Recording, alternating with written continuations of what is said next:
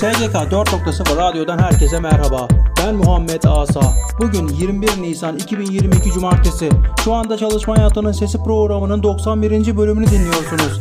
Çalışma Hayatının Sesi programını dinleyerek güncel gelişmeleri takip edebilirsiniz. Çalışma Hayatının Sesi programında özet olarak dinlediğiniz gelişmelerin detaylarını e-posta bültenimiz aracılığıyla tüm üyelerimize gönderiyoruz.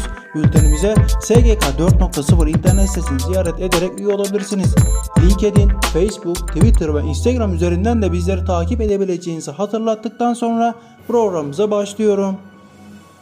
Resmi gazete Devlet Su İşleri Genel Müdürlüğü'nün Toplu Konut İdaresi Başkanlığı aracılığıyla yaptıracağı tarımsal sulama amaçlı yapıların finansman maliyetlerinin karşılanmasına ilişkin karar resmi gazetede yayınlandı.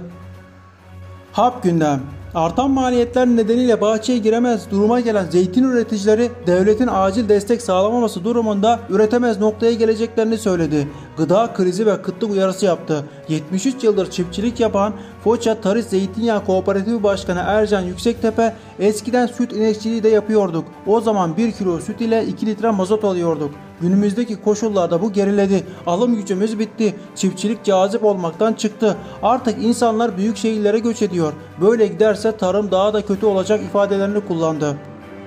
Memurlara ek gösterge zammı için nefesler tutuldu. Milyonlarca memurun emekli ikramiyesi ve maaşı için önemli artışlara neden olacak 3600 ek gösterge düzenlemesi için son viraja girildi. Bakan Bilgin Mayıs ayı bitmeden detayları kamuoyuyla paylaşacak. 3600 ek gösterge taslağı ise büyük oranda netleşti. Çağdaş Gazeteciler Derneği Danıştay 10. Dairenin basın kartı yönetmeliği için verdiği yürütme durdurma kararının Danıştay İdari Dava Daireleri Kurulu tarafından kaldırılmasına ilişkin Danıştay basın kartlarına ilişkin nihai kararında basın özgürlüğünü yok eden değil koruyan bir karar almalıdır açıklamasını yaptı. Türkiye'de 5 yılda 806 veri ihlali bildirimi gerçekleşti. Kişisel Verileri Koruma Kurumu'na 2021 yılında bildirilen ve 25 milyondan fazla kişiyi etkileyen 48 veri ihlali kişisel verilerin korunması için ciddi önlemler alınması gerektiğini ortaya koydu. AK Parti sözcüsü Ömer Çelik, MYK toplantısı sonrası asgari ücret, emekli ve kamu çalışanları bir zam alacak mı sorusuna AK Parti açısından emeklimiz, esnafımız, çiftçimiz, genç arkadaşlarımız bunlardan gelen talepleri takip ediyor ve değerlendiriyoruz. Vatandaşımızın ezilmemesi için stratejiler üretiyoruz şeklinde cevap verdi.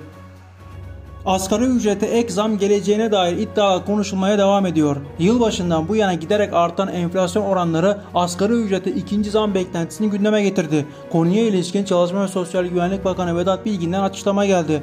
Bakan Bilgin, Temmuz ayında emekçilerin karşılaştıkları enflasyon farkına karşı düzenlemelerin hazırlığını yaptığımızı belirtmek isterim diye konuştu. SGK yurt dışına aylık transfer işlemleri konulu genel yazı yayınladı. Uluslararası gelişmeler ABD Çalışma Bakanlığı haftalık işsizlik maaşı başvurularına ilişkin verileri açıkladı. Buna göre ülkede ilk kez işsizlik maaş talebinde bulunanların sayısı 14 Mayıs ile biten haftada bir önceki haftaya kıyasla 21 bin kişi artarak 218 bine yükseldi. Araştırmalar, raporlar General Sigorta dünya ve Türkiye'den trafik kazaları istatistiklerini kamuoyuyla paylaştı. Türkiye'de Emniyet Genel Müdürlüğü Trafik Başkanlığı'nın 2021 yılı verilerine göre toplam 187.524 ölüme ve yaralanmaya neden olan trafik kazası gerçekleşti. Yatırım dünyası ve girişimcilik Türkiye'nin lider teknoloji şirketi Aselsan, finansal teknolojiler alanındaki ilk sözleşmesiyle kamu bankaları için otomatik para çekme makineleri ATM'yi üretecek. İstihdam teşvikleri, destekler ve programlar. COSGAP Başkanı Hasan Basri Kurt, İslam İşbirliği Teşkilatı'na üye ülkelerde dayanıklı işletmeler oluşturma temasıyla düzenlenen panelde COSGAP modelini anlattı. Yeni destek programları hakkında bilgi verdi. Küçük ve orta ölçekli işletmeleri geliştirme ve destekleme idaresi başkanlığı COSGAP, Helal Akreditasyon Kurumu tarafından akredite edilen kuruluşlardan alınacak belgeler için verdiği belgelendirme desteğinin üst limitini 10 bin liraya çıkardı. Antakya Ticaret ve Sanayi Odası Suriye'de yaşanan gelişmelerden etkilenen 4 kent olan Hatay, Gaziantep, Şanlıurfa, Kilis'te iş insanlarına uygulanan SGK prim teşviki uygulamasının devam etmesini istediğini açıkladı. İstihdam Eskişehir Belkent geçici olarak iki hemşire alacak. Aydın Bozdoğan Sosyal Yardımlaşma ve Dayanışma Vakfı geçici olarak 10 temizlik elemanı alacak. Eskişehir Espark büro personeli ve sıhhi tesisatçı olarak 12 işçi alacak. BİM marketleri işkur üzerinden yaptığı duyuruda ülke genelinde yaklaşık 250 personel alımı yapacak. Denizli Güney Sosyal Yardımlaşma ve Dayanışma Vakfı geçici olarak evde yaşlı bakım proje personeli alacak. Muğla Muttaş Kent Hizmetleri güvenlik görevlisi olarak 2 işçi alacak. Osmaniye Düzçi Belediyesi bir personel alınacağını açıkladı.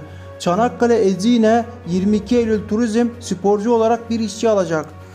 Ufuk Üniversitesi öğretim ve araştırma görevlisi alacağını duyurdu. Antalya Bilim Üniversitesi akademik personel alacağını açıkladı.